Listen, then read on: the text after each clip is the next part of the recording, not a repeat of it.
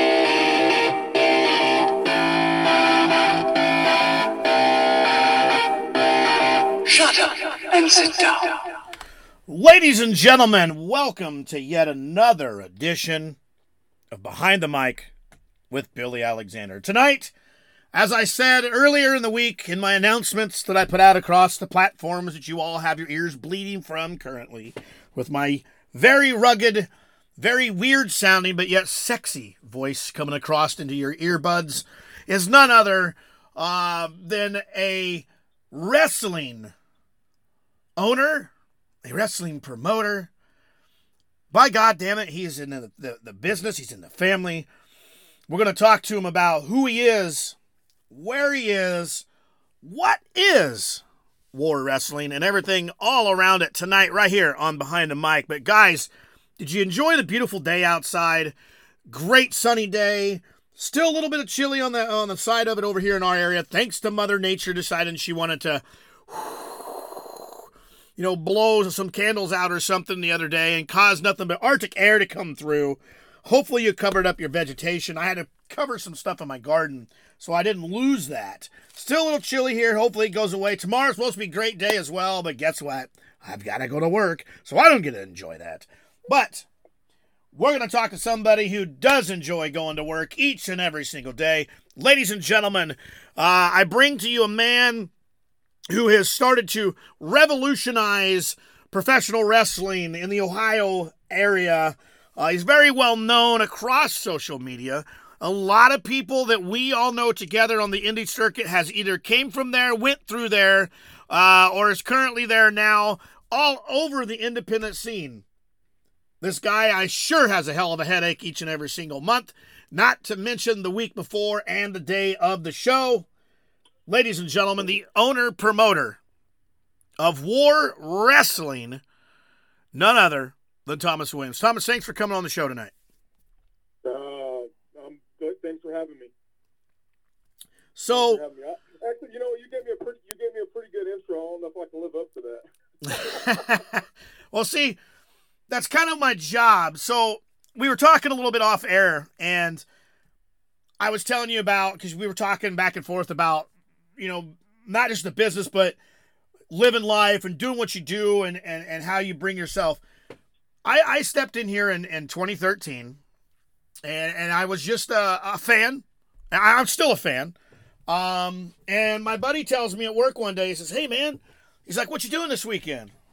I don't know. Same thing I do every week. I drink a lot of beer and, and cook on the grill. I don't know. Um, he goes, he says, there's this wrestling in town, man. You want to go? I was like, yeah, I mean, it's wrestling. I mean, who doesn't? I, I love wrestling. So I was like, sure, let's go. Well, at the time, I worked for a website. It's currently on uh, uh, the internet today. Um, it was known and still is today as Ringside News. And I was a reporter. And I was my job to report the local independent scene in my area to put it across the internet off of his platform so that fans along, you know, other side of the states could see, hey, What is this? Yeah, well, it turned out to be over and over and over that I'd go in. I go in as a reporter. I end up as a ref. Um, I I end up being um, front office, back office, owner, um, promoter, um, broadcast journalist, interviewer for Fight TV for our show. I mean, all kinds of stuff. So I've been all over the place. I've even had to put on a pair of boots and a mask so people didn't know it was me. Um, and get in the ring every once in a while. And that's some fun shit, I'm telling you. Um, I've had my share of fun times in the ring. I've had my crap share uh, in the locker room and the ring as well. Man, how do you deal with the state of the, the independent scene today? Uh, you know, I tell people this all the time. I mean, um, I'm very, very fortunate. Um, you know, you said you started in 2013. Um, I actually started in 1997. So, you know, that that's you know the time where you know people were still drawing good crowds, and you know there was a lot, there wasn't a whole lot of uh, promotion. Um, but I've been very, very blessed. I would say um, the area that I live in is the home of Al Snow, uh, former WWE superstar, uh, Ohio Valley owner now. Head, head, Um, head, head. Right, right. I mean, I, I'm, I live in his hometown still to this day. You know, I mean, he, he is my mentor. Um, I went to his school. Um, you know, I did all those you know things. I paid my dues, quote unquote. You know, and and all that. And I kind of just stayed around for you know two or three years after uh, he trained trained us, and uh, you know went to all the other classes.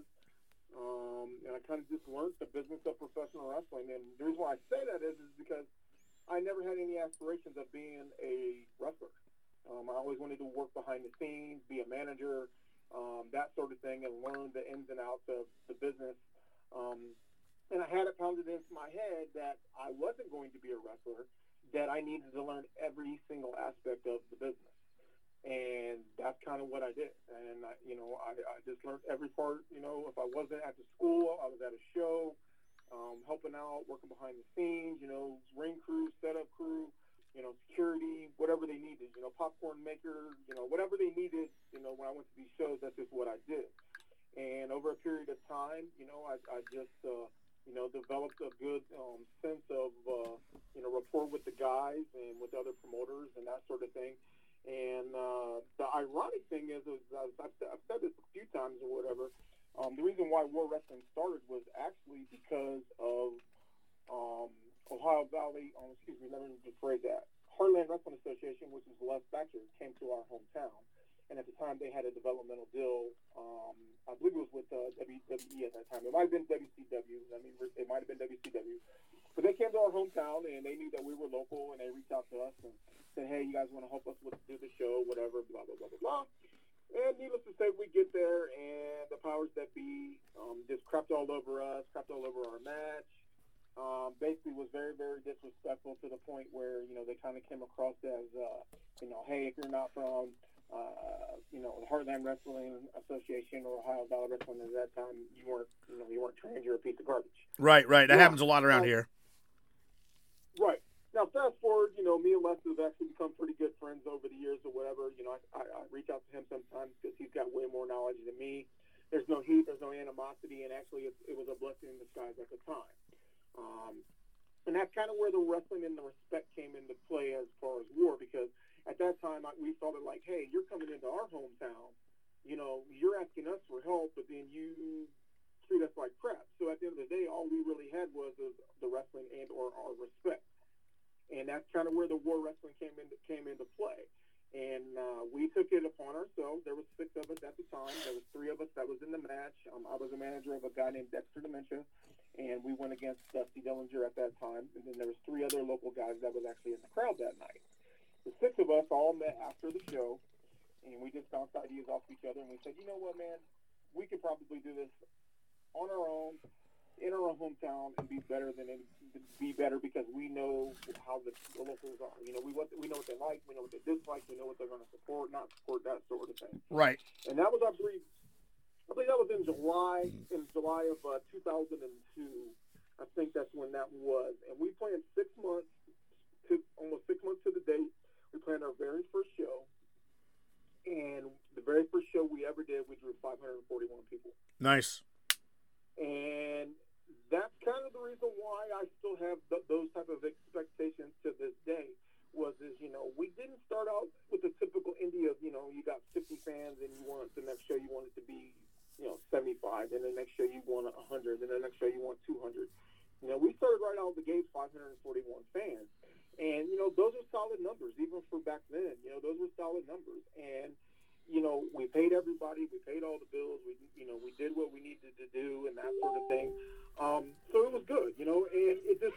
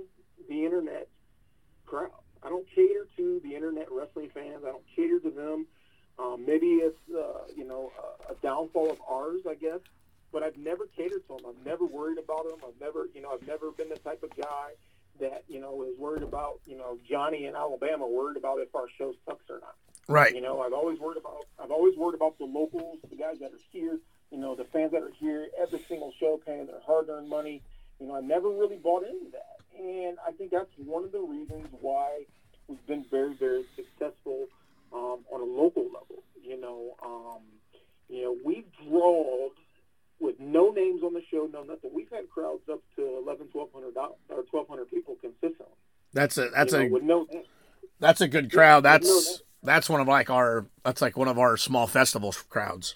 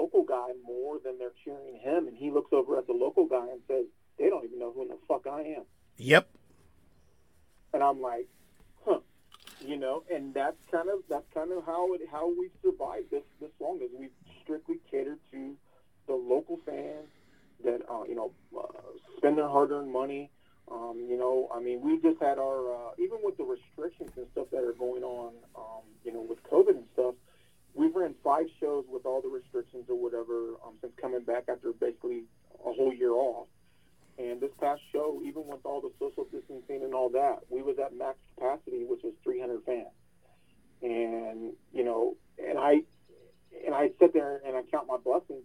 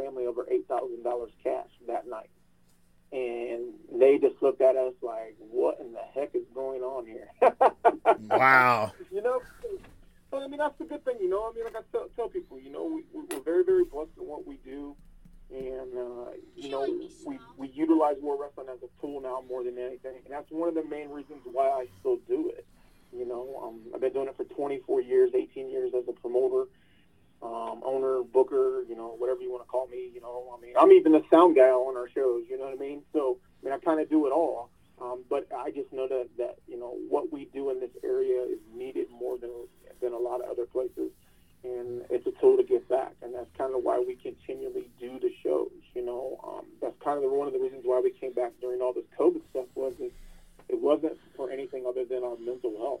You know, um, you know, fans are suffering, the wrestlers are suffering. You know, wrestling is an escape for all of us.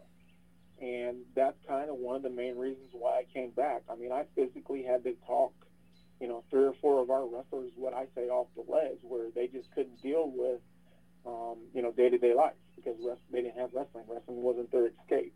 And, uh, you know, so when we got the opportunity to come back and run the shows, you know, I, I pretty much told everyone, like, listen, we're going to do it. We're going to do it right or we're not doing it.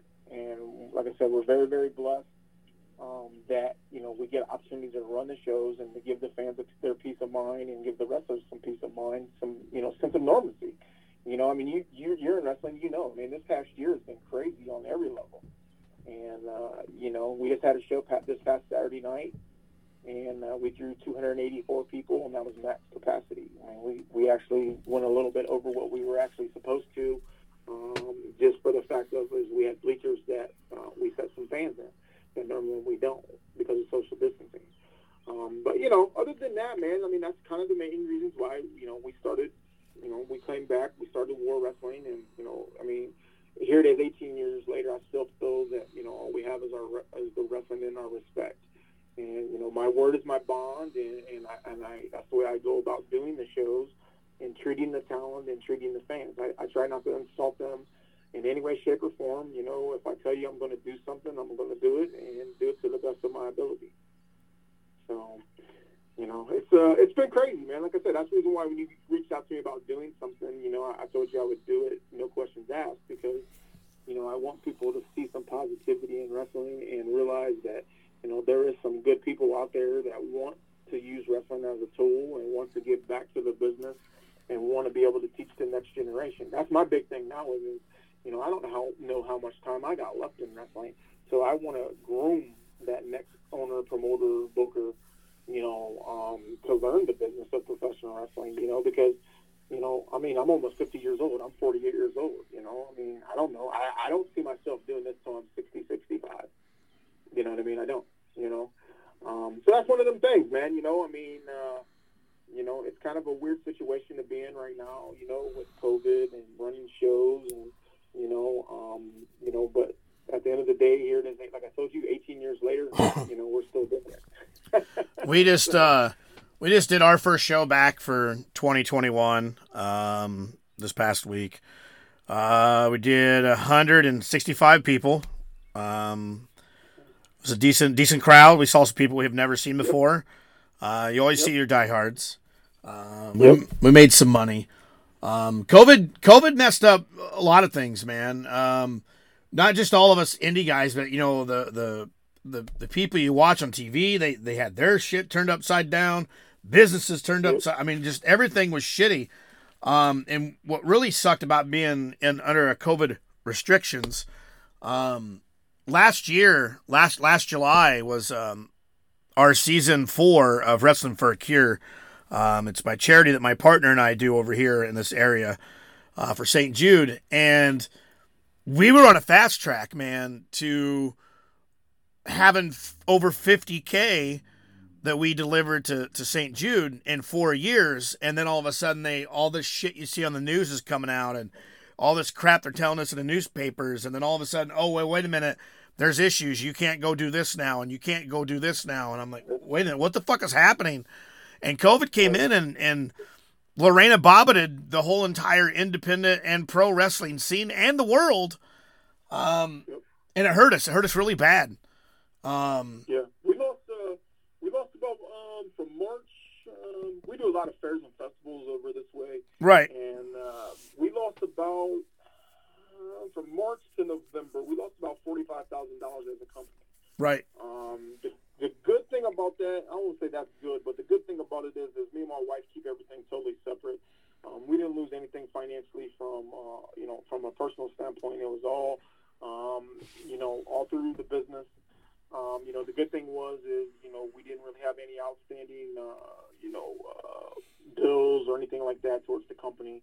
Um, you know, uh, about the only thing that we really had to do, which you know was a, was a blessing to a degree, was is we had to honor 65 tickets that was sold at our March show that carried over into November. And you know, with that money, you know, I tell everybody that you know, with that money, we still have bills to pay. You know, I still have more. You know, uh, I still have uh, storage payments. You know, that where we store our ring and that sort of thing. And we had just bought some new mics or whatever that were like you know thousand dollars that you know I got 12 months same cash on, and we had to make those monthly payments and that sort of thing. So that's where the 65 you know tickets went. And uh, so when we came back from the very first show back in November, um, we literally had, and uh, you can relate to this because you said you ran shows. We literally had a fifty dollar buffer if we were going to make money or lose money Right. because I had because I had honor the sixty five tickets. Plus, on top of that, you know, sponsorship and that sort of thing was kind of null and void because you know a lot of our sponsors are mom and pop places who are hurting financially themselves and on the verge of closing you know, and it was a tough call to come back. I mean, you know, uh, you know, here it is, our, you know, our fifth show in, you know, and I step back and I think about it, and I'm like, man, that could have went really, really, really wrong right from the jump, and there would have been no coming back from it, you know, financially. There just wouldn't have been, you know, we wouldn't be able to come back from it, and and and you know, the stress of that alone, you know, I had a bunch of sleepless nights and a bunch of sleepless days, and you know, and, and it's a lot of pressure, you know, to deliver. You know, um, you know, even even to, to deliver on the independent scene, you know, during normal times was was crazy enough.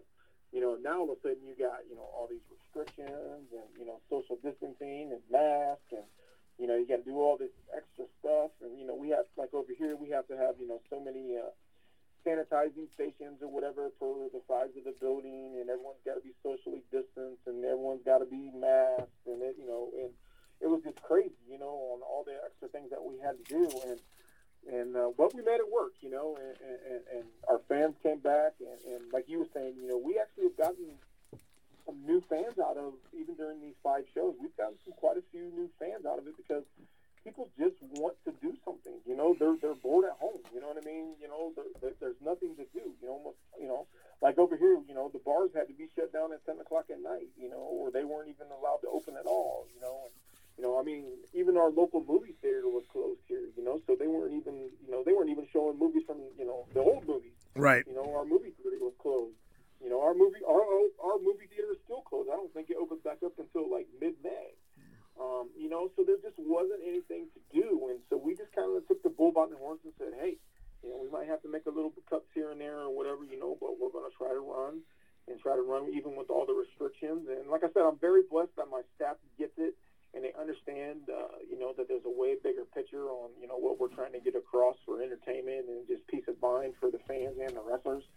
And you know, my staff stepped up, and we've made it work. You know, five shows, you know, and we, we've, you know, made money. I guess you could say every single show. Um, you know, and like our next big show um, is our anniversary show. We normally do our anniversary show in January, February, but with, with things the way things worked out this year, I said, uh, you know, we'll do the anniversary show in May. Uh, May is kind of our uh, end of the year, I guess you could say, because that's when we basically start all of our fairs and festivals and all that sort of thing. So you know, we don't really do the angles and storylines during all the angle, you know, during the fairs and the festivals. They're just you know shows. So May this year is our anniversary show, and you know, mind you, you know, it's typically um, we drew. I think the smallest crowd we drew in the in the in the nine years that we've done the the anniversary show. Um, I think the smallest legit crowd we've ever we've ever drawn is like 650 people. Um, so it's a huge ordeal. You know, we break we break out more lighting and more staging, and you know we've done all the gimmick matches. I mean, we've done a legit war games or whatever with two rings and two steel cages, and we've did. Uh, we actually did a steel cage slash scaffold match where there was a steel cage, and atop of the steel cage was a scaffold that was from one side of the cage to the other side of the cage. you know, we always try to outdo. We always try to outdo ourselves, you know, and, and that sort of things for gimmick matches and all that.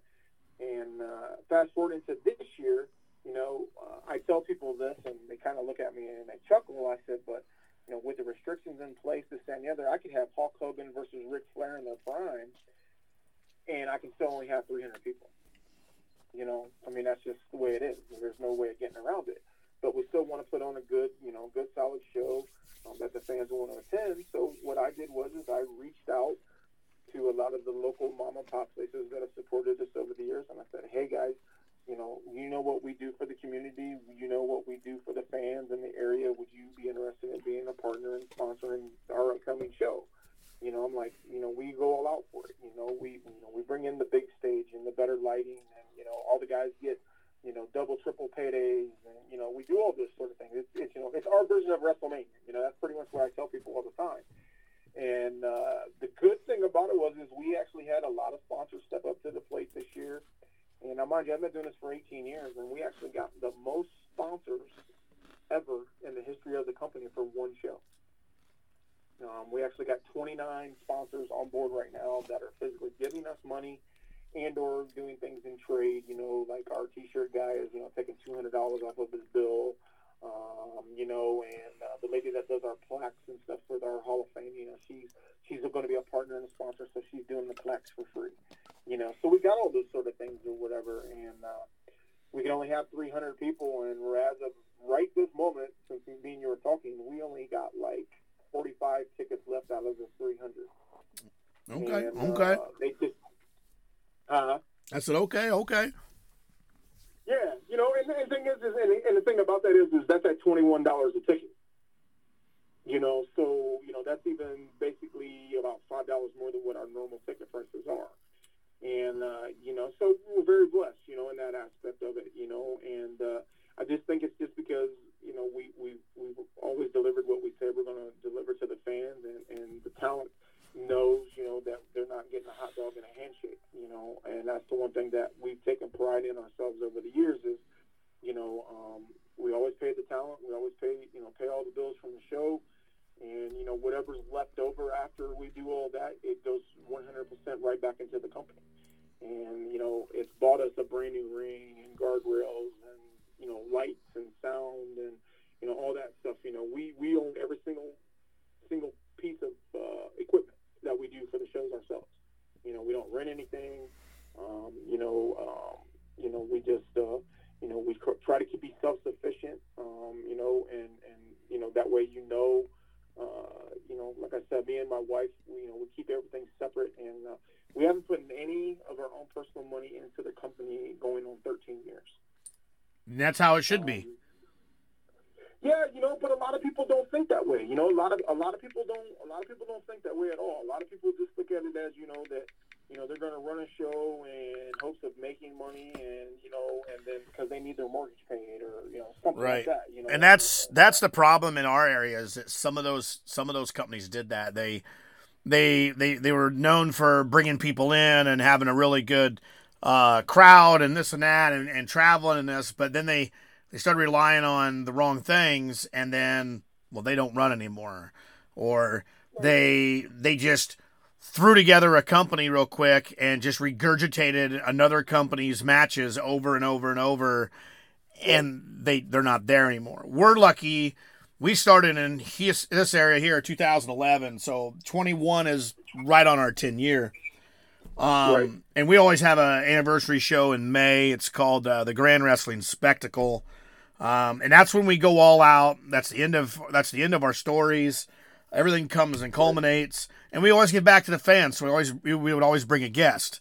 Um, and we we've done that over the years. And this this past year was our biggest ever. It's it's the tenth anniversary, so we went all out, and um, we had we had Kevin Nash booked as our guest, which was awesome. Um, but then COVID hit, so we we got nothing, and um, we got lucky that the restrictions are changing enough here, and hopefully even more soon. um, that I was able to this past Saturday announced the uh, the the the date that Kevin will be coming in for the makeup now, uh, which is going to be on our October show. So I mean that fits as well. Um, Right.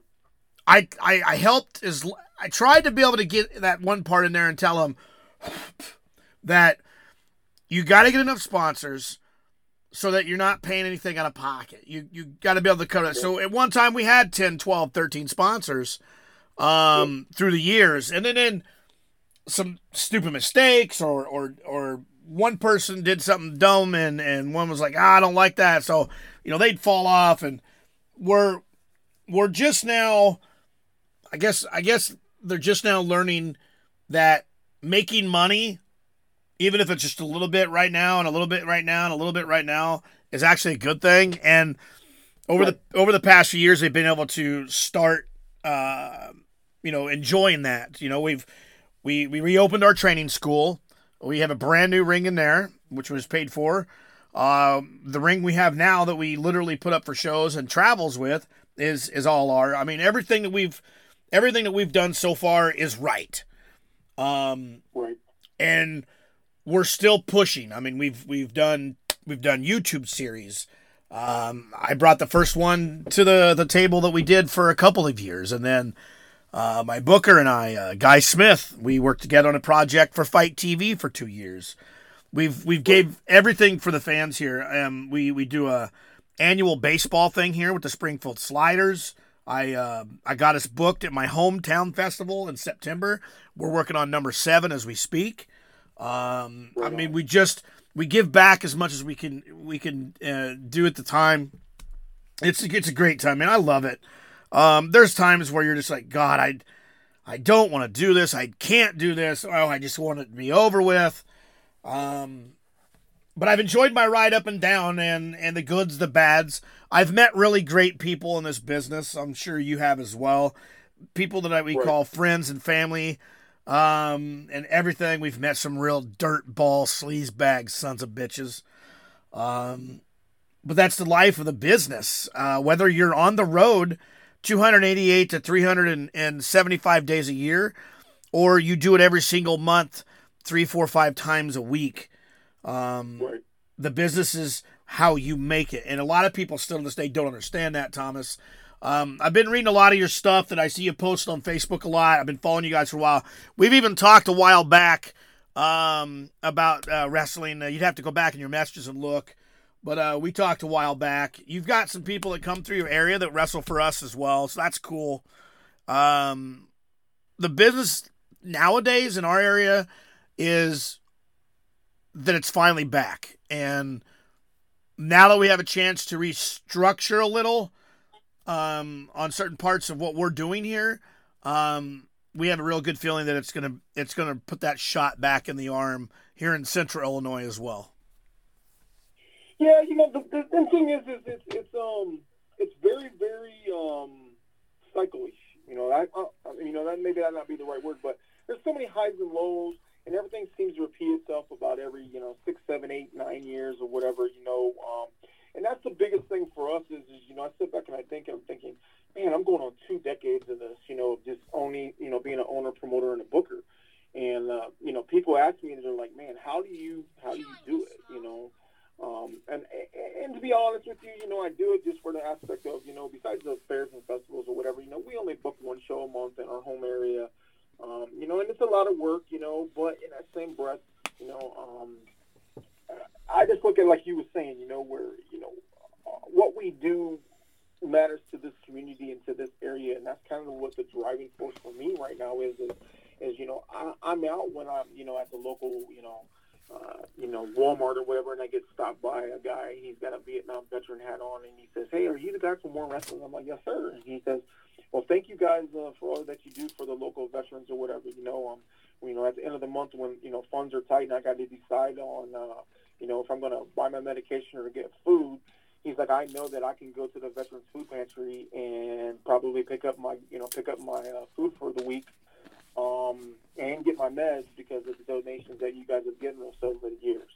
You know, or you know the local mom and pop, you know, or the local mom and dad or whatever that's got you know three or four kids, and they're on a fixed income, and you know the electric bills due, and they got to make a choice on you know if they want to take their kids to the local wrestling show or pay their electric bill. Well, you know my ticket out lets know, hey, you know if things are rough or whatever, you know just tell mom and dad to, to buy tickets, and that War Wrestling will donate the rest of the tickets to their family. You know, we've done those sort of things or whatever, you know, because that's the right thing to do because I live in this community. You know, I'm, I'm born and raised here. I live in this community. I work in this community, you know, um, you know, and that's why we keep doing what we're doing because I think, you know, that it, it, it's making a difference. And uh, that's the biggest thing for us now is, is we know it's making a difference in the community. Um, this is the fans one, you know, one night a month to get out, to go as a family, you know, um, you know, and have a good time and forget about the worries of the world around them.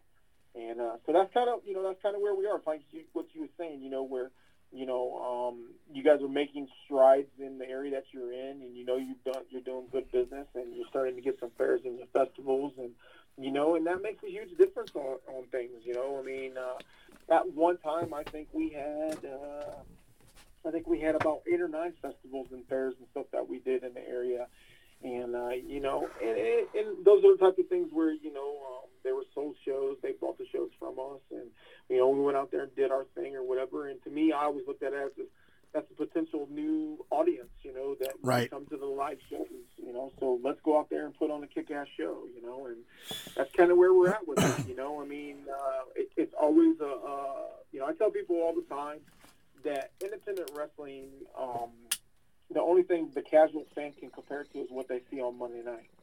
So if you don't even remotely look the part, then it doesn't matter. The fans are automatically going to judge you right from the beginning. And uh, that's the biggest thing for us is, is, is, you know, our ring looks professional, our ring announcers look professional, our sound is professional. You know, everything that we do is top notch because, you know, um, what if there's that first time fan sitting in the crowd and you do the opening match and your ring looks like garbage and the two guys look like they should be sweeping up after the show? Mm-hmm. You know, that, that first time fan, that first time fan's going to automatically be like, oh my God, this is horrible. This sucks, you know, blah, blah, blah, blah, blah and you've already lost them. They're already going to judge you right from the beginning, you know. So, you know, we we you know we make sure we have you know the ring is the ring ropes are nice and tight, and the canvases you know nice and tight, and you know the the the, the aprons are nice and tight, you know, and it looks like a ring that should be on TV. You know, and our ring announcer, you know, he wears a suit and a tie, and you know, he looks the part and sounds the part. And uh, that's just little things that you know a lot of guys don't don't uh, worry about or taking into consideration or whatever. Um, you know, I think above, in my case personally, or whatever is, is you know, I, I treat it like a business 24 7, 365. Um, you know, and I don't really, and I don't mix business with pleasure. Um, you know, I hate to say it, but I don't go hang out with the guys after the show at the local, you know, sports bar. I don't do none of that sort of stuff. It's like I leave, you know, the business when the when the show is over, I leave it. You know what I mean? And and and Meany was talking off, off the air about balancing all of that, and that's something that I've learned to do over the last six or seven years, is balance, you know, my work life and my professional life and, and my personal life. And, uh, you know, um, I actually had weight loss surgery um, six years, going on seven years, and uh, I actually lost 250 pounds. And it kind of gave me a new lease on life and a new lease on wrestling um, and it's made me, you know, more aware of my surroundings and that, you know, um, you know, to give back. You know, it's kind of funny because, uh, you know, I'm 20, 24 years in wrestling, 18 years as the owner and the promoter of War Wrestling, and I still do ring crew.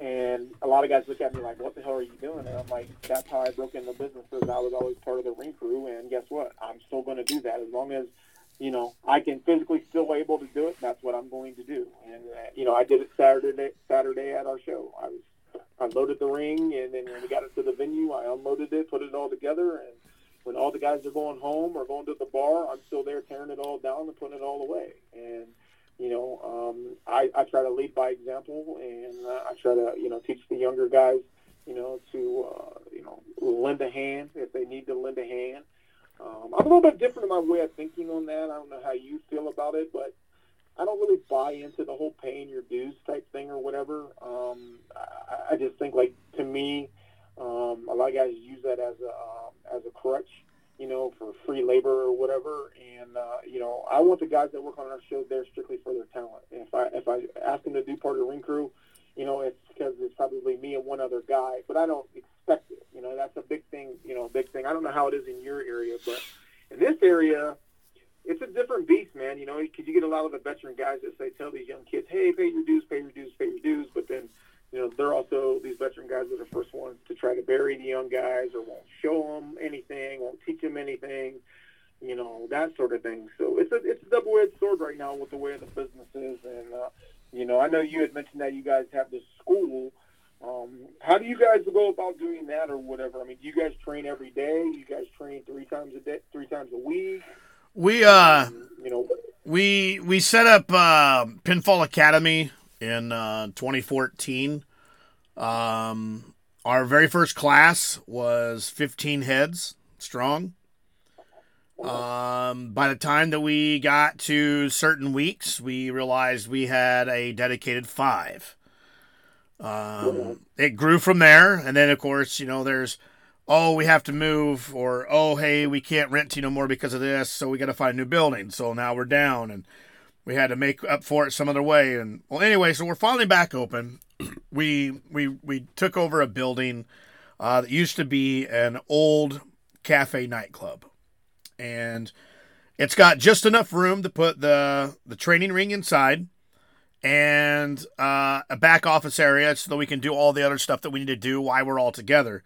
Um, the structure of the class, um, it is led by um, Zero Hot Guy Smith. He went to um, down in Missouri. He trained under uh, Harley Race. Um, that's where he got his training from, and he's been the head trainer now since 2014. We um, have a very, very, very strong class going through now. Um, and we run Tuesdays, Wednesdays, and Thursdays. And that's mainly because all of us involved in it work a lot of really weird hours. And a lot of the other right students that are involved and, and other trainers have a little bit more relaxed. So we just made it three days in a row, and it's running seven to ten, uh, or even longer. Just depends on what's being worked on. And we teach him. Right. You know, he goes in and he teaches. When I when I went to my very first class, um, you know, at the time I was like, yeah, you know, I'll give it a shot. I'll see what what really goes through a one full class of start to finish. I just wanted to I wanted to feel it. I wanted to see what it was like. Um, and everything that he ran us through for warm ups and calisthenics, of course, is everything they did. Um, and then we just we just started learning basic shit. I mean, we were we were learning, you know, how to do rolls the right way first, and how to safely do this and safely do that first before we went anywhere in be in between the crazy shit. Um, and he's he's he's great. So like, he he he he's not the one to like look at you and and belittle you in front of the whole class, but he is that one to look at you and say, "Hey, this is what you did wrong." For those of you who did it right or think you did it right, you did it wrong too. Check this out.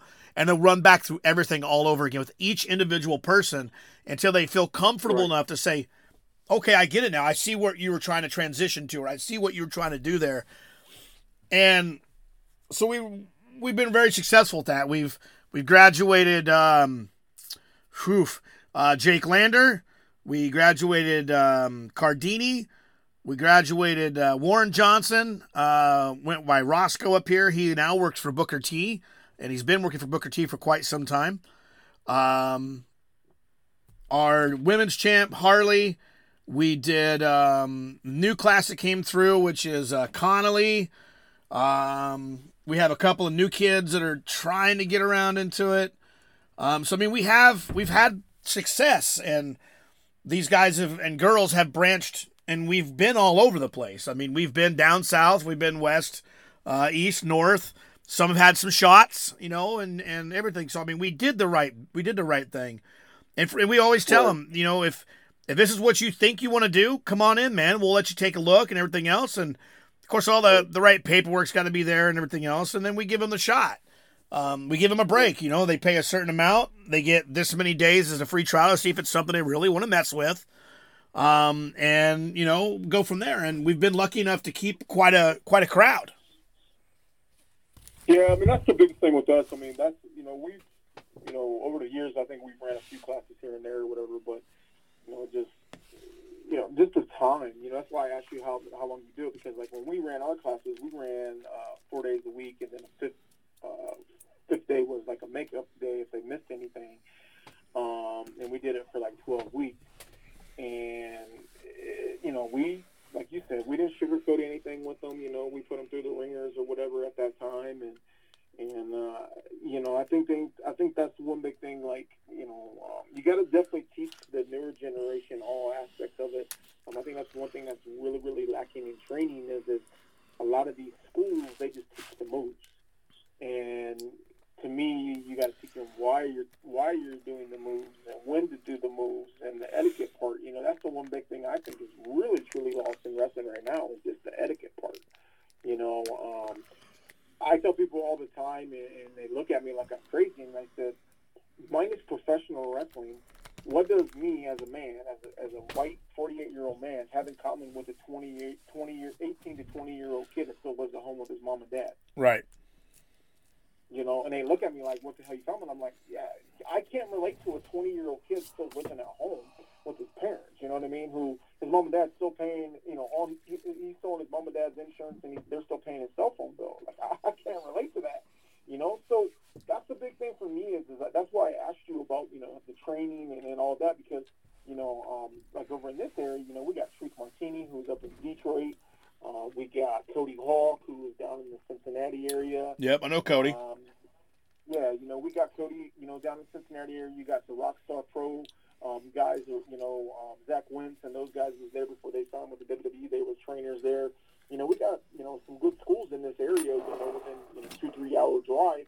And, and that's the one thing I always ask them when I talk to them, you know, is, is you know, what's your curriculum like? Have, how have you changed it over the years? You know, have you changed it? Have you, you know, um, you know, I tell people all the time, my, my mentality is I'm very, very old school in my way of thinking, but I also have tried to learn to where, you know, what's what, what what makes these kids happy? You know, like uh,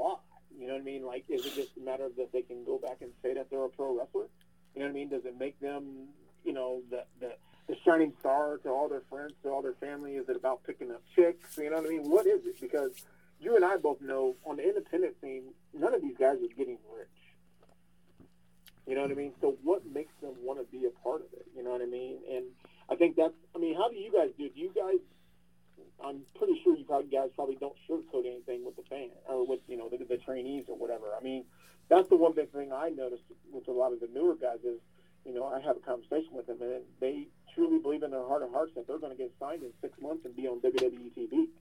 Yeah, we had a kid. Uh, we had a kid who literally learned really fast, uh, paid attention. So you know, his uh, his ears were shut and his eyes were open. His mouth stayed closed, and he, he learned, he did really really well. And uh, he was he, he received a phone call, and he went and did that said phone call, and it got in his head. So then automatically he thought he was he was the thing at the time Right. and it right. took it took it took a lot of humbling for that person to figure out hey man just because you were able to do it like that doesn't mean you're a fucking god um Yeah, we had kids. It, it, it, that, it's funny you say that because we literally had a kid. His name was Scotty Overhauser. He went by uh, Scotty Faber. Um, he literally had a W. He had a WCW developmental deal six months after training, and it was it had nothing to do with his ability or anything like that. It was just that he was in the right spot at the right time and hung around the right people. And he didn't think that at the time. You know what I mean? He thought that he was the bee's knees. And yeah you know, now, you know, uh, you know, he it took some humbling or whatever, you know, and all that. But you know, I, I, I, I totally get what you're saying. I mean, this kid was literally, you know, I'm still friends with him to this day, and it's 20 years after this, you know, after this fact. But you know, literally six months into his training or after his training, whatever, he he was getting paid with the WCW developmental deal, you know, and uh, so I, I get it, you know, and and and that's the that's that's kind of a bad thing. and It truly is, whatever, because like you said, you this kid, you know, your guys' trainee or whatever, thought that he was going to be the man, and you know, it takes a, it takes a while for them to uh, realize that, you know. Uh, you know, I tell everybody all the time, you know, there's always going to be somebody bigger, stronger, faster, better looking, younger, whatever. You know what I mean? Um, and a lot of the newer generation don't doesn't seem to understand that. you Yeah. know? Um, we you um know, so that, that's we, we we teach them we teach them all of the valued uh, aspects of it all from from start to finish. So it just unfortunately his head grew, and it grew too fast the wrong way. But now he's he's been brought back down to earth um, more than once. Unfortunately, one because it just it wasn't his time. Uh, two because um, of massive injury, and then a third time was another massive injury, which really wasn't per se an injury. Something happened. Um, he had some type of issue with his veins, and he had to go in and have like some massive leg surgery on both legs. Now, I mean, he's back on the scene now, so he's he's getting back to where he needs to be, but he doesn't have that head no more. And the kids that have graduated recently, and the ones that are in there now, have that that mindset and everything else. Is I'm here one because I want to make sure that I pay attention and do everything I'm supposed to do, and I don't have any issues. They are also learning an art, a craft, you know, and something that they want to do. But like you said earlier, you know, why is it you want to do that? But they learn everything they need to learn before we go, and they go out there and say, "Hi, my name is so and so. This is my gimmick. This is what I do." right, Um, right. the the best thing I liked about was like when it's graduation week, um, he would literally get poster boards, and on one side, uh, would be moves that they learned from the very first day, all the way to right then and there when they're going to graduate, and then on the back side of it, he would write a match out and yell the moves, and see if they Oh. caught him right on. So they'd go out there and he'd be like all right, here we go. First thing you're gonna do is you're gonna uh, circle around and collar uh, collar elbow tie up, and then he would just start firing shit to see who did it, Right. who did it right, what they learned, if they were paying attention the whole time all the way through. That's like their exam. And then he puts them in a, a, a 10 minute match and says, Here we go. This is what we're going to do. And he says, Go out there and show me a match. This is what I want from it. This is what I want to see from it. And I want some kind of a story at the end of it. And they go out there and they have to do that. And that's how he would judge them. And and and some of them guys and girls may go out there and it's it's amazing to see what these what these kids can do. Um, it, it blows my mind. Um, I helped with promo class, and I, I mean I could talk a lot of mad shit, but these guys go out there and they can perform a lot of mad shit and make it work, and it's really good. Um, and like I said, some some of them's getting where they need to go. Right on.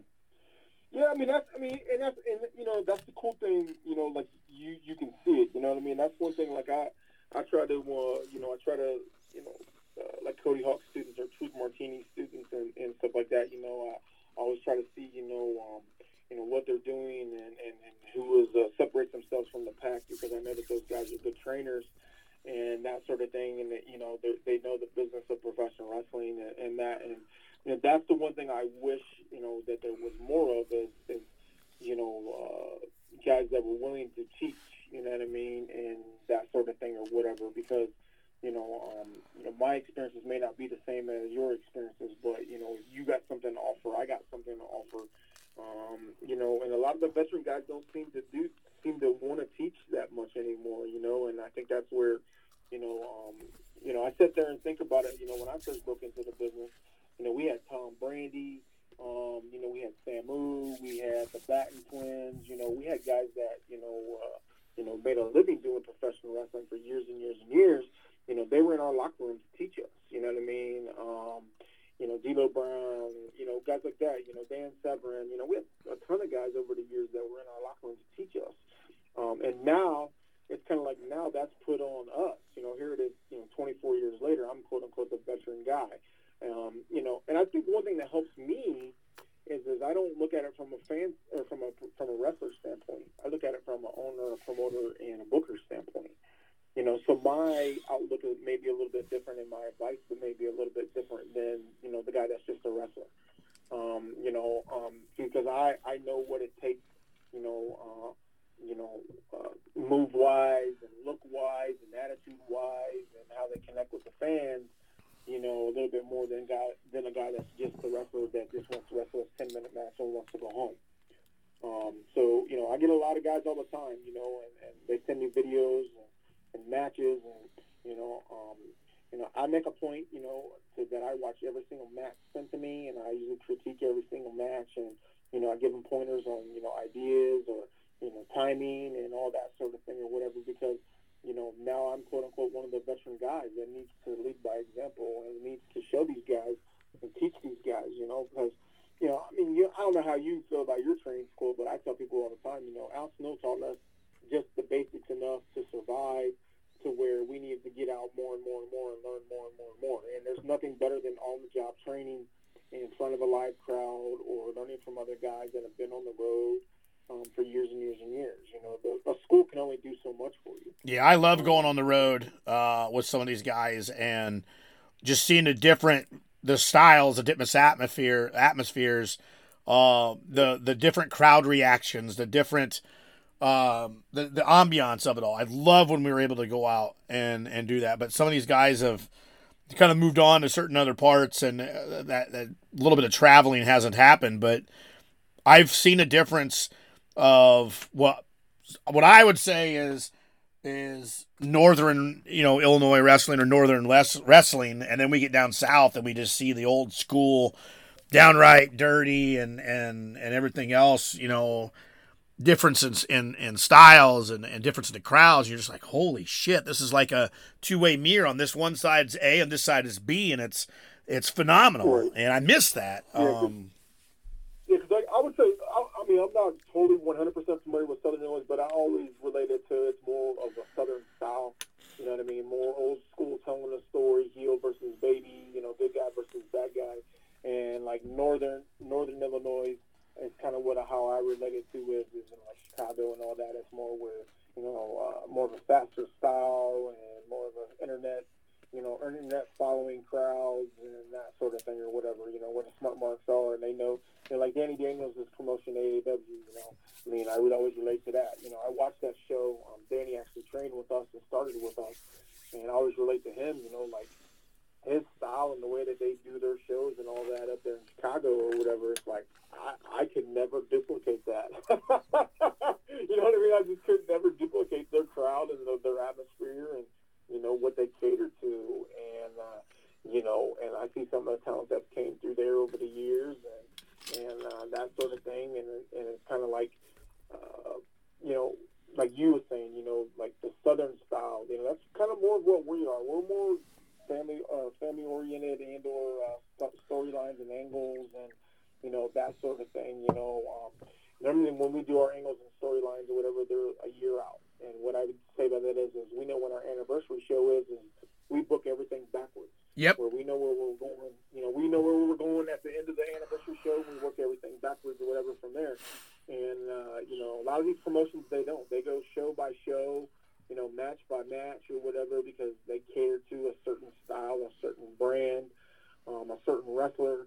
You know, um, you know, I tell guys all the time. You know, I got guys that wrestle for me that you know, they can go out there and do, you know, a 20 minute match and, you know, with 10,000 false finishes and kicking out of everything and all that. And I always tell all those guys, whoever that wrestle for, like, listen, man, you know, you're to pay the same amount of money if you do a five minute match or a 25 minute match. Exactly. And I, I don't want to see 14,000 false finishes. I don't want to see, you know, 14 super kicks and kicking out a three Canadian destroyer. I don't want to see none of that. You know, it's like I just want to, you know, less is more. And uh, you know, and that's kind of the way we book our things or whatever. Like I said, it's more orient, uh, you know, angle driven and storyline driven. Um, you know, and that's one thing I think a lot of the schools, to go back to training, um, you know, that they need to you know, when they let these trainees go out to these other shows, they need to learn, be able to learn to work all those different styles and different types of matches or whatever and all of that. You know, um, you know, I tell people all the time, you know, if you're a trainee on a show or you know trying to get bookings or whatever, you're unsure what you're, you know, what you want to do. I tell them all the time, like, wear a hood, wear a mask. That way, you until you get comfortable and figure out what you want to do, then, then you don't have to think about it because you're hiding under a different persona or whatever, you know. And it, it works pretty good. You know, we've had a couple of guys over the years that started out wearing hood gimmicks, and then they, you know, kind of developed their own uh, unique style or look or you know name or finish or whatever they, you know, and then now they're comfortable, you know, where, uh, you know, because there ain't nothing like learning in front of a live crowd you know, um, and a lot of and a lot of things, uh, you know, a lot of companies, uh, you know, um, like us, and I'll be the first one to tell you, we don't we don't use a whole lot of trainees or whatever, you know, because um, a lot of our guys are more established guys, or you know, guys that you know, uh, you know, like Jake something, for instance, you know, we used Jake something a long time ago, and and uh, you know, we've used uh, you know other guys like that. So who, who are some of the guys that you said uh, that you guys use and we use? What's that? I said, who are some of the guys that you said we use and that you guys use? Uh, Shauna Reed and uh, Harley Fairfax. Oh, okay. Yeah, yeah, yeah, yeah, Yep. Yeah. Yep. Shauna's Shauna's been down here for about about two years now, on and off, and then um, Wow. she brought Harley down uh, a few times, and then uh, they both wrestled for me uh, last July at my charity show. Um, good, some, some good people. Yeah, you know, we just started using Harley uh, just recently or whatever. You know, I mean, we, we actually like her look and, and her attitude. Um, it's actually kind of funny because uh, uh, she insists on calling me sir all the time. And Yep. I actually told her, and it's kind of funny because I'm a military yeah, military brat, and uh, you know, I always, I still, you know, me and my wife's been together for 30 years, and I still say yes, ma'am, no, ma'am to her. Um, you know, so I get it, but I, I kind of told her last show, I said, hey, just so you know, you don't have to call me sir all the time. I said, she's like, well, I work on a military base. I said, well, I kind of got that. I said, I knew it was some kind of military, you know, degree, uh, background, some sort of whatever. And I was kind of ribbing her a little bit or whatever. But yeah, you know, her and Shauna, you know, Shauna, Shauna works hard. You know, she just came back from uh, from uh, Dustin Rhodes' school. Sure did, sure did. You know, yeah, she's getting some AEW stuff or whatever. You know, she she's put in the time and the effort, and you know, it's starting to pay off. And I think Harley's kind of the same way. You know, um, you know, uh, I I learned. You know, I, I, I one thing about is is, I, is uh, like in Harley's case or whatever you know, she's a legitimate badass outside of wrestling. And uh, I don't think a lot of people know that. You know, I mean, she's actually, you know, very versed in, uh, you know, uh, mixed martial arts and that sort of thing. And, uh, you know, so, you know, I, I like her look. And like I said, and uh, I was just curious, like I said, I wasn't sure if there's anybody else or whatever that you guys use uh, down. Where's, where do you guys run exactly uh, in Illinois? We're in uh, Springfield, Illinois. Springfield. That's what I thought. Okay, that's what I thought. I wasn't wasn't positive or whatever exactly where you guys ran out or whatever. You know, um, do you guys have how's your guys' uh? Do you guys have a um athletic commission or anything? Uh, we we don't have any like major structure of anything. No. Um, with the high schools, you know, the school sports and stuff, they have all that uh, covered. But we don't have any limitations uh, in in our state or even here in Springfield. Um, you know, against professional wrestling or or anything like that. Unlike you know some other states where you have to go through this or you have to have a license or you know all that stuff. Now I'm sure Yeah, we have to. sometime here we- after this is to have a over, there'll be something put in place. But Right. Yeah. We. I mean, we have to have a promoter's license, and and uh, and uh, we have to pay per show or whatever. But they don't really enforce anything. Like I, that's why I asked or whatever because I was curious because that's something that I try to educate myself on too. Is is how other states or whatever.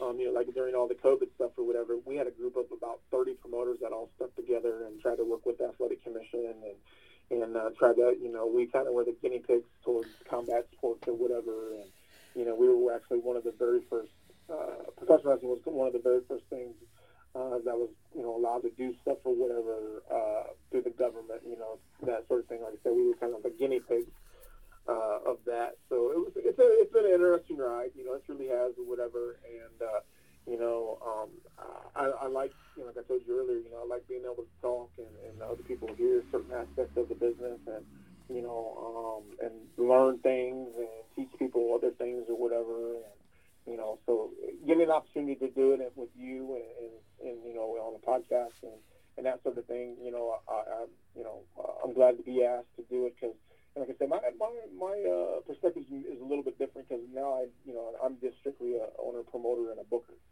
Um, you know, uh, which is kind of a kind of a, a lot of people tell me that's kind of an odd combination. A lot of people don't do all three jobs.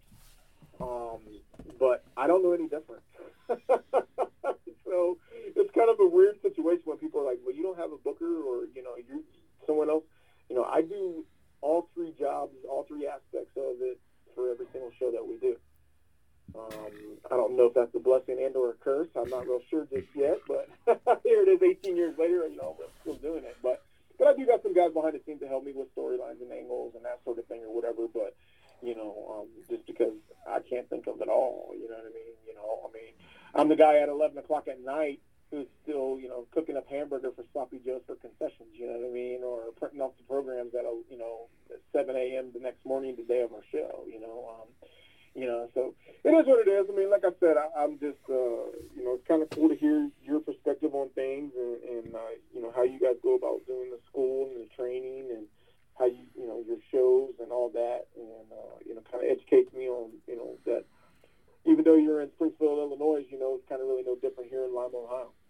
Yeah, and we're we're hoping that a lot of things will change here um, to the better because we've got a lot of things that uh, we want to do, um, and a lot more things that uh, we know we can do. We just it's just that time.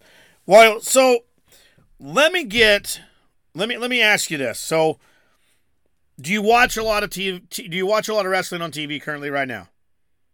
No, sir. Okay, so you don't watch anything on television related to WWE, uh, AEW, Ring of Honor, TNA, none of it. Nope. Nope.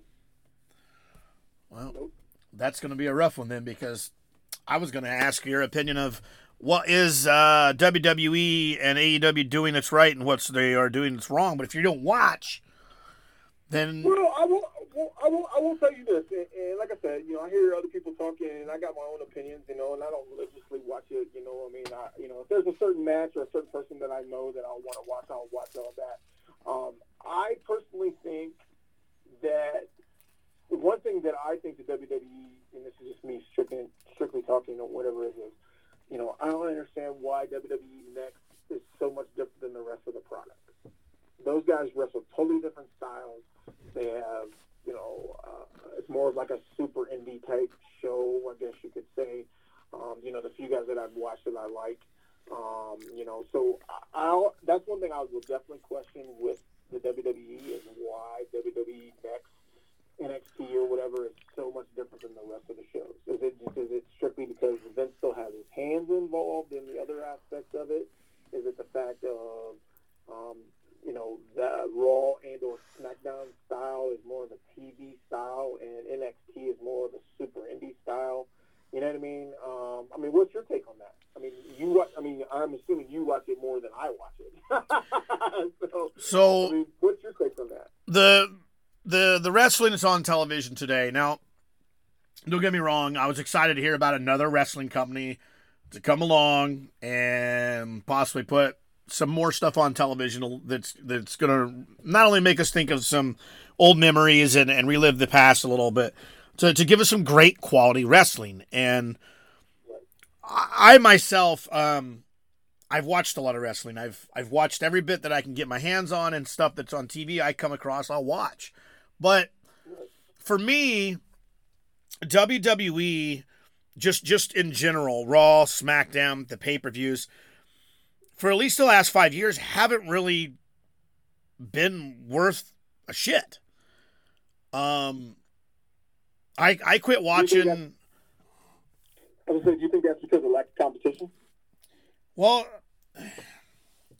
competition is only used in a form of how do you, how do I put this? So competition is good for anybody and everybody. Yes. But does one person or people absolutely have to have competition to make themselves that much better? Or can they just go up and say, why don't we just change this one thing? And boom, there it is. So does competition really have to be there? I honestly think this is just my opinion as someone doing this for you know go over two decades. I think like um, I think if you don't have some sort of competition, it don't challenge you. You know what I mean? You know, I mean, regardless if it's a rival or you know, um, I don't know. You know, what I mean, I- you're, you're exactly right because you know I have I will say I've watched some of the AEW stuff. You know, because you know Jon Moxley's on there. Some people that you know that you know I, I've used on shows over the years, or you know have a personal connection to, or whatever. And I got to be honest, man. From what I've seen of it and know about it, or whatever, it's just you know it's WCW all over, and those guys are making a shitload of money for you know not really doing a whole lot. you know, I mean, I I don't know. You know, I mean, I, I, I you know the AEW thing to me, I don't know. I mean, it's it's it's a it's a it's cool that those guys are making a living and they're getting paid, and you know, there's another night of TV and it's employing people and all of that. Um, I don't know, man. It's just it's just it's just a weird weird beast. You know what I mean? All the way around. And like I said, I don't watch it religiously. Um, you know, uh, I I can sit here and tell you that I didn't watch one second of WrestleMania. Um, I didn't. I couldn't even tell you what the matches were or anything like that. I can't remember the last time I watched the pay per view or anything like that. Like I said, if I I might catch a match. Well, put it this way, I will sit here and tell you that if I catch a match, it ain't when it happened. It's probably something that someone's posted on YouTube or whatever and says, "Hey, check out this match" or whatever, or so and so's in it, and I'll you know click on it and watch it or whatever. But as far as you know, watching wrestling the night of that it's on, or you know whatever, I probably really couldn't tell you the last time I actually sat down and watched an actual show from the beginning to the end. I tried to really try to do it about a year ago, um, a couple years, actually about two years ago, where you know I uh, was trying to you know get, I guess you could say, trying to get more modernized with the with the way the styles are and all that, and I just couldn't bear myself to do it like every single night or every single week watch this wrestling anymore. I mean, I don't know if it's just because I don't want to duplicate something that's been done on there. Um, I don't know. You know what I mean? I, I can't really sit there and say I'm just not a huge fan of any of the modern wrestling. To be totally honest with you, I watch the New Japan stuff. I will tell you that, but that's mainly because I like that style a little bit better than the WWE style or AEW style. Right. Um, you know, that's just that's just a personal preference. You know what I mean? Um, I like the style better. Um, you know, but I don't know. You know, what I mean, I don't know if competition is the right answer. Like kind of like what you said. I don't know. I mean, I don't know what's going to give the WWE that spark. Right. Do you, do you think in the back? Do you think in the back of your mind it's just that they just think that they're so much ahead and tails above everybody else that they can't be touched? I, I feel that there's probably some of that still floating around in the top of McMahon's head. I'm sure it's probably floating around in one of them proverbial clouds hanging around in the office up there in Stamford. Um, but but he's also we've grown up over the years. We've watched how Vince McMahon was able to cope with what was going on in the world today into his product to still make those diehards or those occasional or sometimes newer fans catch along one way or another to something he's been putting out. So he's always been able to um, rejuvenate it just enough or, or turn a dial just a little to the right or a little to the left or whatever it was to make it go, oh, okay. But when NXT came out, it changed the landscape. And I'm not trying to steal lines that they've thrown down our throats. It did. One, because it gave you a new look into wrestling. Kind of like kind of like when the Monday Night Wars first when the Attitude Era and the Monday Night Wars all first started, and you're like, holy shit, what is happening here? Oh my god, this is awesome. NXT was that was that booster shot, I thought, for wrestling in general and wrestling in TV to come back into that light of an Attitude Era, Monday Night War style wanting of professional wrestling. The the the passion of it had grown. You know, they always tell you that you believe in Santa Claus, the more people believe in Santa Claus, the sleigh will fly. The less that don't believe in Santa Claus, it'll always fall. It's the same thing with pro wrestling. Right. You got more people Right. that love it and they have the passion for it. And they want to know about it. And they want to they want to watch it, live it, and breathe it, and taste it. That's what puts it back on the map. And everyone's like, "Holy shit, what's going on over here now?" When they said they were going to bring another wrestling in, I was like, well, you've got WWE, and you've got two shows there. You've got NXT, you've got New Japan, we've got Ring of Honor still, Impact, TNA, uh, whatever they're called now, and whatever they're going to be called in five more years from now, is still hanging around. There's wrestling that was all different thing, but the problem of it is, is it's all been regurgitated, except for New Japan and NXT at the time. Now AEW's here. Yeah, we know the guys. They're from WWE. Yeah, we know the guys because they come from New Japan. We know some of the other guys they come off the indie market that you and I have been working for years. The same with the NXT guys that you see on TV, the Ciampas and the Garganos. Uh, You know, all those guys and girls we're watching on NXT now and are now jumping to the main roster and back and forth.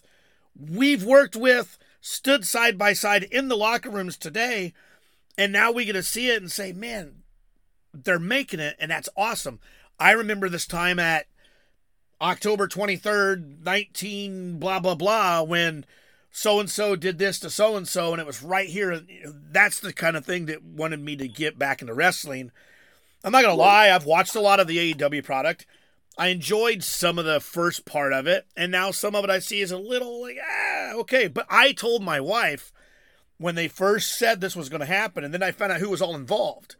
And I looked at my wife and I said, Look, I said, and she hates me for this. I do this to her all the time.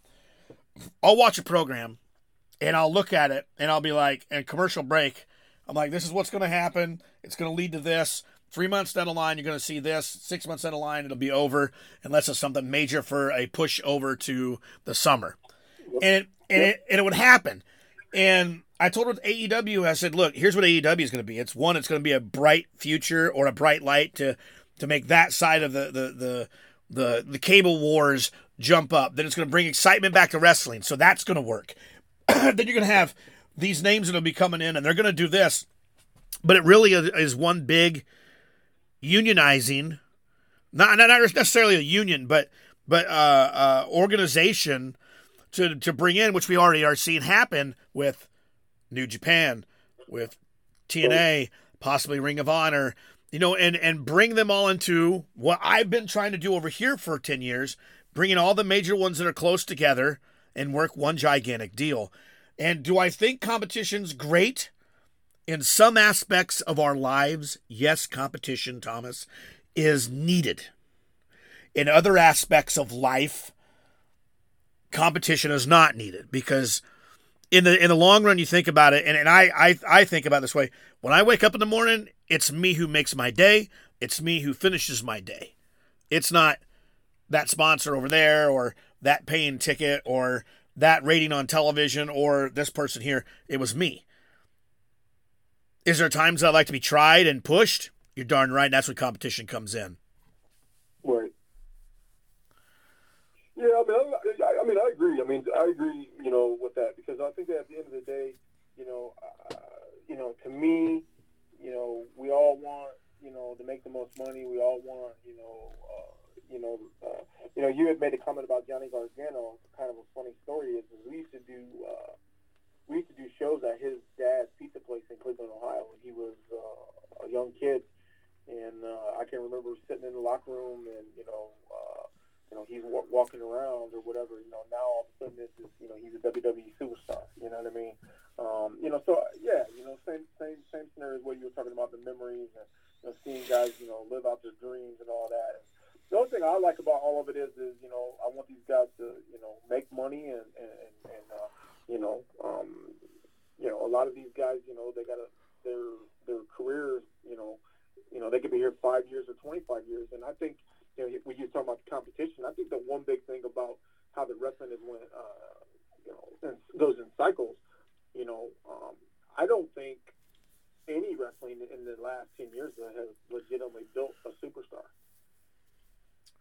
that is on the you know is on the caliber of Stone Cold, The Rock, Hulk Hogan, Ric Flair, you know, all those guys. Like I watch, you know, and, and know some of the current guys or whatever. You know, I mean, I don't. No offense, I don't put AJ Styles in the same league as Hulk Hogan. No. You know what I mean? You know, I don't put. You know, I don't put. You know, Samoa Joe in the same league as you know all these other guys. You know what I mean? Like those are the guys that I hear people always talking about, like AJ Styles and you know this person or that person or whatever. You know, and, and the modern wrestling. And I'm like, those guys can't hold a candle to any of these guys. And I think that's one thing. Like, you know, people shit all over Goldberg and you know coming back and people like that. Well, no offense, but if there was another guy that could be built the way that they built these guys back in the day, like Undertaker, then they wouldn't have to keep bringing them back in, in, in year after year, to show after show after show. Exactly. You know? No, no offense. Sting shouldn't be wrestling at 60 years old.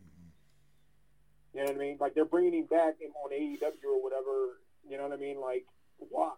You know what I mean? Like it's because they haven't built anybody. You know, Chris Jericho is there why. You know what I mean? He surrounded himself with another guys to give them the rub, you know, or brought in ex WWE guys. But like a couple of the guys that were in his faction or whatever when I was watching it, um, like I don't know who the hell those guys are. You know what I mean? Like, you know, I always relate this. I always relate to wrestling in general as my as my dad. My dad is just a wrestling fan. He doesn't know the inner workings of wrestling, this, that, and the other, and you know he watches every all of it. He watches all of it. And when AEW first came out, and he he's like, man, I watched that for about a month, and he's like, the only people I knew was any of the, you know, Chris Jericho and you know this person and that person. He's like, I don't even know who these other guys are, you know.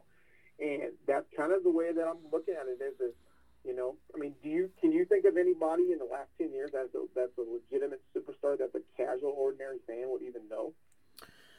No, and here's here's the reason behind that. The the main companies that run, you know, I would I would say from the tip top Chicago all the way straight down to the Gulf. You just drive straight down through Illinois all the way to the Gulf. There's there's some big companies, there's some big names that have worked around those companies, but did did a Stone Cold Steve Austin, a Rock, a Triple H, or anybody come off of any one of us indie feds over this area? No. Did any Right. did anybody did anybody come off with enough name and, and notoriety to make it to the places that they wanted to? Yeah, sure they did. And we've we've watched them for you know 20 plus years already. So that's why we knew them. And then when they get introduced to a whole nother thing, people are like, "Who the hell are these people?" Do you think Right. do you think independent wrestling was oversaturated with all of who's on there now on WWE TV? Because the newer fans these days, they don't know none of these guys or these girls. I mean, you can, they only know what WWE's put in front of them. They don't know who Johnny Gargano was when Johnny Gargano was wrestling in Alton, Illinois against Kyle O'Reilly in the basement of a, a Knights, uh, Knights Hall. I do Right. because I was there. The Right. those fans don't. Those fans know the Undertaker and and a Rock and Yep. uh, uh, the New Day because you've shoved them down their throats for fifteen plus years. You know they know that. Yep. Um, in my area, it, it's it's a highway of independent wrestling. Okay, And that's why the names we see today are so known in my area from from uh, LaSalle and Peru, Illinois to just on the bubble of St. Louis to just over into O'Fallon, um, just barely over towards Black and Brave and a little down towards Missouri with, with Harley is because all those people came from this area. And then Right. traveled, of course, from the Californias and, and stuff like that as well. But that's the thing. I felt independent wrestling in the area was oversaturated because of all these people. Um, and they were just doing what what we are doing that they were doing 20 years ago. hmm Yeah, we have, we legit have we legit have like forty promotions in Ohio. Wow. We have like forty. We have like forty promotions in in Ohio. If you if you take if you take all you know the ones that do the student shows or whatever, and the ones that you know whatever, we legit in the state of Ohio have like forty promotions, and I would say out of those forty, the average crowd is probably seventy five or less. There may be. Um, there may be four or five promotions on a consistent basis that probably have 250 plus you know. Um, so yeah, you know, so I, I definitely understand the oversaturation. Um, you know, and the the thing about that is, is in our case, you know, um, you know, I don't really book anybody from Ohio. I use very, very few people from Ohio or whatever because they work for every other promotion in this in this in this area. Exactly. You know what I mean? You're So- watching the same Yeah, regurgitated shit. Yeah, I don't really, you know, I mean, there's a few that I use, you know, um, you know, but for the most part, uh, back in the day, um, you know, uh, when we first started, we used a lot of guys from Detroit area. We used a lot of guys from Illinois. I mean, you know, uh, the Chicago area. I mean, I had, it kind of goes like we talked about, it goes in cycles. You know, like when we first started, we had Danny Daniels and Ryan Boz and Hardcore Craig and Brandon. Uh, I think his name just slipped my mind that quick. Um, you know, but we had guys like that, you know, that, that uh, Steve Stone, and, and you know, we had all those guys, whatever that was from the Chicago area, um, you know, and then we had, you know, the guys up in Detroit, you know. Um, so it was, you know, we didn't really use a whole lot of Ohio guys because they worked for everybody else, and it's kind of like that now, you know. We use a lot of uh, Illinois, um, Northern Illinois, whatever, you know, like Mojo McQueen and uh, Cody Jones and Paloma Star and Shane Foster, and you know, we use, you know, we don't really use and the thing about it is, is we build them up to where they're legitimate stars in our fans' eyes because, you know, not sound mean, but I don't want to book the guy from Lima, Ohio that they can see working at the local Walmart, and then on Saturday night he's, you know, Johnny Come Lately, the professional wrestler. Right. You know what I mean? So, you know, that's kind of my mentality of doing it. You know what I mean? I can get it to where, you know, they come into town, they do their thing, they, you know, they're, they're the superstar, they make their money, they go home. You know, they're not, you know, they're not working at the local, you know, Piggly Wiggly or whatever, you know. Um, so, yeah, you're exactly right when you said about the oversaturation, you know, of, of uh, you know, like you were saying, you know, you know, you get that core group of 10 or 15, 20 guys or whatever that work for every single promotion, you know, you know, every weekend, every Friday, Saturday, Sunday they're wrestling, you know, they may be, you know, here uh, this Saturday and then next Saturday they're five miles down the road. Right. I mean, so it, it doesn't it doesn't build these guys up as stars. You know, it doesn't build, it doesn't help, and I kind of think that's along the same lines as like, you know, the WWE product. You know, I mean, I I can't I can't honestly sit here and tell you if they've got any homegrown talent that I would consider a legitimate star. I can't think of any. Right, off the top of my head, like I said, I don't watch it every single week religiously. You know what I mean? But from what I do know or whatever, when I see people's names mentioned that people think are stars, they're the guys that made a name for themselves other places. Like I said, AJ Styles. I mean, A- A- you know, my dad knew who AJ Styles was, but that, that was because of you know me. But you know, if he watched AJ, let's say AJ Styles on Monday night, and he didn't know who AJ Styles was, he would just think he's a new wrestler. More Right. Knowing, knowing that AJ Styles has been around for 20 years. Yep. Exactly. you know, so yeah, I mean, it's just crazy how you know, like you said, it goes in cycles, and and uh, you know, us being so close to wrestling all these years, or whatever, you know, our our mentality is a little bit different, our outlook's a little bit different. Um, you know, I wish sometimes I could actually go back to being just a fan um, and enjoy it. You know, I I got friends that you know they go to shows and they always invite me, and I always decline because I'm like, as a fan because I'm overthinking it. I'm thinking this, I'm thinking that, I'm thinking you know, everything other than being a fan, and it kind of ruins my experience and or their experience because they're having a good time. They're still fans. You know what I mean? So you know, I, I wish sometimes I could turn it on and turn it off. I mean, can you do you do you find yourself still being a fan fan, or do you look at it from an aspect of a, you're directly involved in it and you're thinking what you could do or what you would do or how you would do it? That's that's kind of a that's kind of a two part deal because when when I first came in and I was refing, I I looked at the business at a whole different point of view, but I looked at it from a referee's eyes. So every time I was near or or watching or in the show or anything like that, it was me as a referee being in there being like, I could do that. I can make sure I change my way I do that. You know, critiquing my ref position when I would move into the other parts of the company, I had to step away as a fan because I had to put a little more focus into the business to make sure that we were doing it the right first, and then right. went to the fans and listened so that I knew what they liked, what they didn't like, so I could go back into the office the next day and be like, guys, they didn't like this Saturday, so let's not do this next uh, next month. Let's change it, and we'll right. do this. You know, back and forth. When I was able to step away um, I took a I took a brief hiatus. Uh, I I I ceased uh, all you know operations for my part of the ownership. It was like, look, I gotta I gotta leave. I gotta take away. Um, I didn't I didn't do any shows for about six to eight months. I didn't go to a show for six to eight months. Um, I just had to step back and take a breath. And that was around the time right. I was, uh, you know, my, my family, my family's growing. You know, I've got three kids, one of them who's just one. So I mean, I'm still, still having them babies. Um, I I had to st- I had to step back a bit and and and rearrange my personal life so that I could figure out what to do.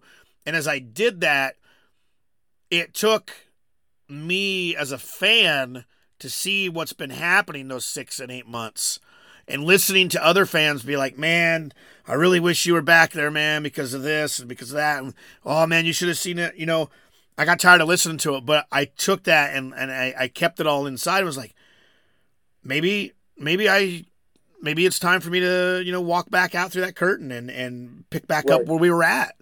Um, right. And that's when I went into the the studio and we started doing the TV show for Fight and and getting back into that whole thing and and and like I was deflated half the way on one side, but I had to reinflate it from the opposite direction so I got to see it from a different couple point of views and aspects. So I've got to see it as a ref. I've got to see it as a business. I've got to see it as a fan. And now I do what I do because I I just love what we do. And I I had this ticker going and it's still counting down. It's on my it's on my Billy Alexander page. It's a it's a live countdown ticker to December 31st of this year. That was my original date to say I've been here 10 years. I'm done. There's nothing else I need to do. I'm going to walk away. You all have fun. I'll see you sometimes. Then COVID hit and it kind of made you sit here and go, what am I going to do? And then you get back into things and then they're like, so, hey, is that counter still real? Are you really going to retire? And I'm like, uh, I, I, I don't know what I'm going to do yet. I was like, I want to, I, I really want to do this, but I want to do this, but I don't want to do it anymore. And I'm done. And, I've been able to look at it at all different point of views, every aspect I can think of. And unfortunately, it's it's just like my wife's gonna kill me if she hears this, but it's like it's like that part in The Godfather when he says he got away, but they just keep pulling me back in. Oh yeah, that. It's a drug. It's it's wrestling's a drug. It's life. It's it's it's a substance. It's a uh, um, they always used to tell you in school that don't do this drug, don't do this drug, don't do this drug. Look, I'm going to tell you something right now. I'm 41 years old. I did my time in sports, I did all my other stuff. I was going to make this travel when I was 18 years. 18 years old, I was going to make this travel. Unfortunately, I didn't do it because of family circumstances with my grandmother, and I jumped full foot into this shit at the age, uh, let's see, in uh, 2013. So 30, what, 33 years of age, I jumped into pro wrestling and was like, here I am. Let's make the best of it. And, and by God, 10 years later, we've made the best of it. I don't know if I can get away, even if it's just the smallest, teeny weeny little spot. Right. It's, it's for, oh, here's what I tell everybody, man. It's, it's an addiction, it's a drug, and it's for life. because I can relate to that because I had some health issues quite a few years ago, and I took some time off or whatever, and we did an angle where I, you know, walked away, sold the company, blah blah blah blah blah, and uh, the guy took it over, was trying to run in Lima or whatever, and uh, you know, within a, uh, four or five shows, he got dose of reality, and you know, they ended up dragging me back, and you know, it's mainly because you know I had the knowledge and the know-how and all that. And uh, every single time, I kind of agree with you. Every single time, I'm thinking, you know, man, you know, uh, I'm walking away, you know, because you know next year it'll be 25 years for me being involved in wrestling, and then, uh, you know, in two years it'll be 20 years as an owner, promoter, and a booker. You know, so it's kind of like, is that the timeline? And then for every single time I think that, you know, I get sparked by this or I get sparked by that. You know. Um, you know, so I, I totally get it. I totally understand. You know, the the only the only fortunate thing I think that in my aspect that I have um, that's a little bit different than say you is is I don't have kids. Uh, me and my wife, uh, we don't have no kids, and uh, you know we we decided not to have kids many many many many many years ago, and it was just a personal choice. And now here it is. You know, I'm 48 years old, and you know, um, you know, don't really want any kids at 48 years old you know, so we're very fortunate in that aspect of whatever, you know, where, you know, we don't have to juggle that um, aspect of it. You know, I know a lot of guys, uh, you know, they struggle with, you know, drug, juggling the family life and, and uh, the work life and the professional life and all that other sort of thing. Excuse me. So, I mean, I get it. I mean, I understand, you know, but, you know, that's the big thing. Big thing is, is, is every time I think I'm going to walk away or, you know, I get disgruntled about something, it's like, boom, something else comes along and sparks that interest, you know, like, you know, uh, we just got hit up with this week or whatever where we're going to do another fundraiser for a little boy um, that has, uh, he's three years old, he has leukemia. He just got diagnosed with leukemia. And we got hit, hit up with that, you know, and it's kind of like, there's that spark that I needed, you know. I mean, after a year of not having wrestling and the COVID and all this other stuff, it's like, boom, you know, I'm needed again. I'm wanted again. Pro wrestling in Lima, Ohio area is needed because this little boy needs our help and his family needs as much money raised as you know we could possibly raise. And guess what? You know, that's going to happen because of pro wrestling. You know what I mean? And so that's that sport. So uh, you know, that's the hard thing is, is I agree. It's it's you know. I sat there and you always use the timeline, like you said, you know, 10 years. You know, my timeline was basically I'll be 50 well, I theoretically got two years on that. Well, when 50 rolls around, am I going to find something else that sparks me to where I'm like, well, maybe 55? You know what I mean? Like, I don't know. You know what I mean? Like, none, none of us know what that time is to walk away. You know what I mean? Um, you know, I don't know. You know what I mean? Like you said, you got 10 years of, you know, what's your timeline? Now you're kind of rethinking it and reevaluating it. right. And, and the only other, there's only, there's only one other thing I can do from here. So, like, if I leave, if I decide to go ahead and say, I've had fun, I've had my time, I've helped, um, I, I was able to give what I, what I was able to give, and it, and it helped these people and it was time for me to walk away. The only other thing I have left is now I got to go own a bar and a grill so that I can just kick back and relax. right. You know, it's funny you say that because I tell everybody that all the time. Like, I, I, I consider myself a pretty good cook, and I consider myself a, a foodie. You know, we, me and my wife travel all over, and you know, we hit the mom and pop places. We don't need that change and stuff when we go on vacation and that sort of thing. And and I tell everybody all the time, I'm like, in my next life, I'm probably going to own my own, you know, food truck or you know my own restaurant or whatever, you know. And so I, I get that aspect of it. It's funny that you say that because I kind of think of the same thing. I'm thinking, you know, do I really want to tackle something like that? Let's say, you know, when I'm 50, I'll walk away from wrestling. Okay, so then now do I want to tackle, a, you know, uh, a food catering company or a food truck or a restaurant or whatever? You know what I mean? Like, I don't know too many people that really would want to tackle that either, but for whatever reason, man, I, I got to be honest with you. I like the rush of it. I like the stress of it. You know, that's one of the reasons why I still do wrestling. For whatever reason, call me crazy, but I like the rush of it. I like the, the, the, the stress of it. And I like to be able to, you know, I tell people I like to be able to turn that, you know, UAW hall into, you know, the war arena. You know what I mean? And those fans come and have a great time and they have a, you know, uh, a show of all shows and it's building memories of families and all that that's what drives me now. You know what I mean? So if I could find, possibly find that same addiction, a drug, adrenaline rush, you know, whatever in another aspect of my life, I probably would, be okay with it. But until that time, I'm still here. You know what I mean? So it's it's. Uh, I mean, I, I it's funny hearing you say that because I can relate to that so much. You know what I mean of the timeline, and you know, uh, like you said, you know, you would own a bar and grill. you know what I mean? Like I'm the same way. I'm like, if I walk away, would I own a restaurant? You Right. know? So, Yeah, I mean, I get it. I, who know who knows what'll happen. Well, um, he's he, my guy came to me and he said, asked me about it. And I said, I don't know, man. We'll we'll figure that out. We'll talk about it when it comes that time. Right now, let's just enjoy what we got going on and what we're doing for the fans now, and let's just give them something bigger and better for this year as well. Um, Yep. And that's what we're trying to do. Thomas, um, we're gonna some of the boys now are gonna have to come over and watch a show sometime. Um, we we would love to get back out, and I wanna I wanna come over sometime. Maybe one of these days we can find out when uh, you got a you got a show coming up, and we're all available. We can all come sit in the crowd and watch what War Wrestling can provide. Um, for the fans in the wrestling world out there, and for the people who've never been there or uh, anything in that matter. That's that's always something I like to do is go to other places and and see how they do and and and and be that fan. And now that I'm able to do that, I'm able to see some other things out there. And we're gonna have to set that up sometime where uh, we're all free and I give you a call and be like, hey, we're heading over uh, to see the Yeah. show tonight, and um, you know, go from there. Yeah, you guys got to. Here's the thing: you guys got to open invite, man. And what I'll do is, is I uh, almost, almost all of our shows are set in stone for the year. Um, so what I'll do is, is I'll uh, I'll send you my schedule or whatever for basically here all the way out until December and beyond or whatever. Um, you know, then you know, hopefully you guys can make it out to a show and you know see what we do and what we're all about and kind of put a, a name to the face, uh, you know, face to the name type, and you know what wrestling and respect is is about and what we stand for.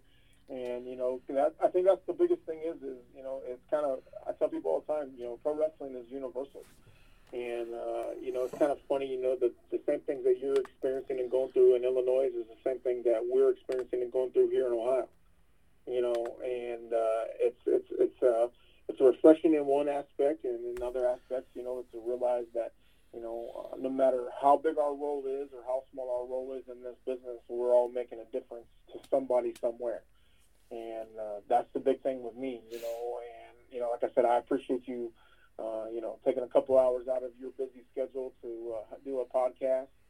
And uh, like you said, you know, uh, you know, you didn't know if it was going to be 30 minutes or 35 minutes or an hour.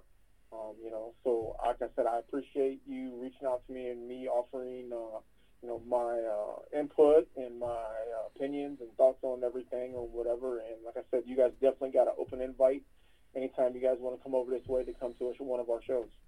All right. Well, Thomas, uh, again, thank you so much for uh, you know taking time out of your busy schedule and everything else. Throw out throw out some uh, some plugs there so they can catch out where you guys are at. I'm gonna have you send them to me in message as well, so I can link them to the bio of each of these um, each of these links that I'll push out for the show tonight. So that you, the fans will be able to click on and be able to go and see what they uh, what you're talking about. Throw out some uh, throw out some war wrestling creds there. Well, you know, we're on Facebook, whatever, at, at War Ohio. Um, just type in War Ohio, and our uh, logo will come up. That's our business page. Um, I can be actually reached at War Wrestling or whatever. Just my real name is Thomas Williams, whatever. Have the War Wrestling logo. You can reach out to me uh, for that. Um, you know, we have the Twitter account War Wrestling. Um, you know, we have that. Um, you know, our big, next big show is May 29th in Lima, Ohio, at Howard Sports Center. Um, it's our big uh, year-end uh, anniversary show, or whatever, as it's our 18th anniversary and our ninth Hall of Fame. Um, you know, we're inducting four guys into our Hall of Fame. Actually, Cody Hawk is actually being inducted to our Hall of Fame that night. Nice. And uh, yeah, you know, we kind of do it up, man. We do the whole suits and ties and all that stuff. All the boys get dressed up and look pretty, you know. And we set in, you know, sit around ringside and let everybody, you know, induct everybody or whatever that night. It's kind of a cool experience, you know. We tell stories and, you know, we kind of put uh, tell the guys. Uh, tell stories that you know kind of make lets the fans know about them on a personal level, not just on a professional level. Um, so it's kind of cool. It's a cool experience, you know, all the way around. But you know, that's mainly where you can see me. You know, uh, warwrestling.com, whatever. But that just has like our show dates or whatever. It ain't really got a whole lot of info on it just yet because we're getting ready to redo the um the, in- the information page and all that. But yeah, other than that, man, I mean, anything you know, War Wrestling, War Ohio uh, related. I mean, if you got any questions or concerns or want to reach out and for any info, whatever, just simply message us, and I'll definitely, uh, you know, answer any questions or concerns. Or if you want to know anything further about us, I'll definitely answer it. All right. Well, there it is, folks. That is all the creds right there. They will be linked in the bio. Don't worry for all you lazy fucks that didn't write nothing down. It'll be there so that you have it. Um, so you guys can check them out. For the aspiring wrestler, for for for that kid, that that that 13, 14, 15 year old kid that walks up to you tomorrow and says, Hey, Thomas, I want to get into the professional wrestling business. Can you help me? What do you tell that new generation that wants into this into this business that you've been dealing with for over 20 plus years? You know the goods, the bads, the uglies about it. What do you tell that kid? Go to college and get. That's a good answer. Ladies and gentlemen, Thomas Williams, War Wrestling right there. Uh, out of Ohio. Look it up. They got some good shit. They got some good stuff. Uh, Thomas, thanks again. You enjoy your rest of your evening. Good luck on the upcoming shows. We'll be talking soon. Ladies and gentlemen, that's it for Behind the Mic right here with Billy Alexander.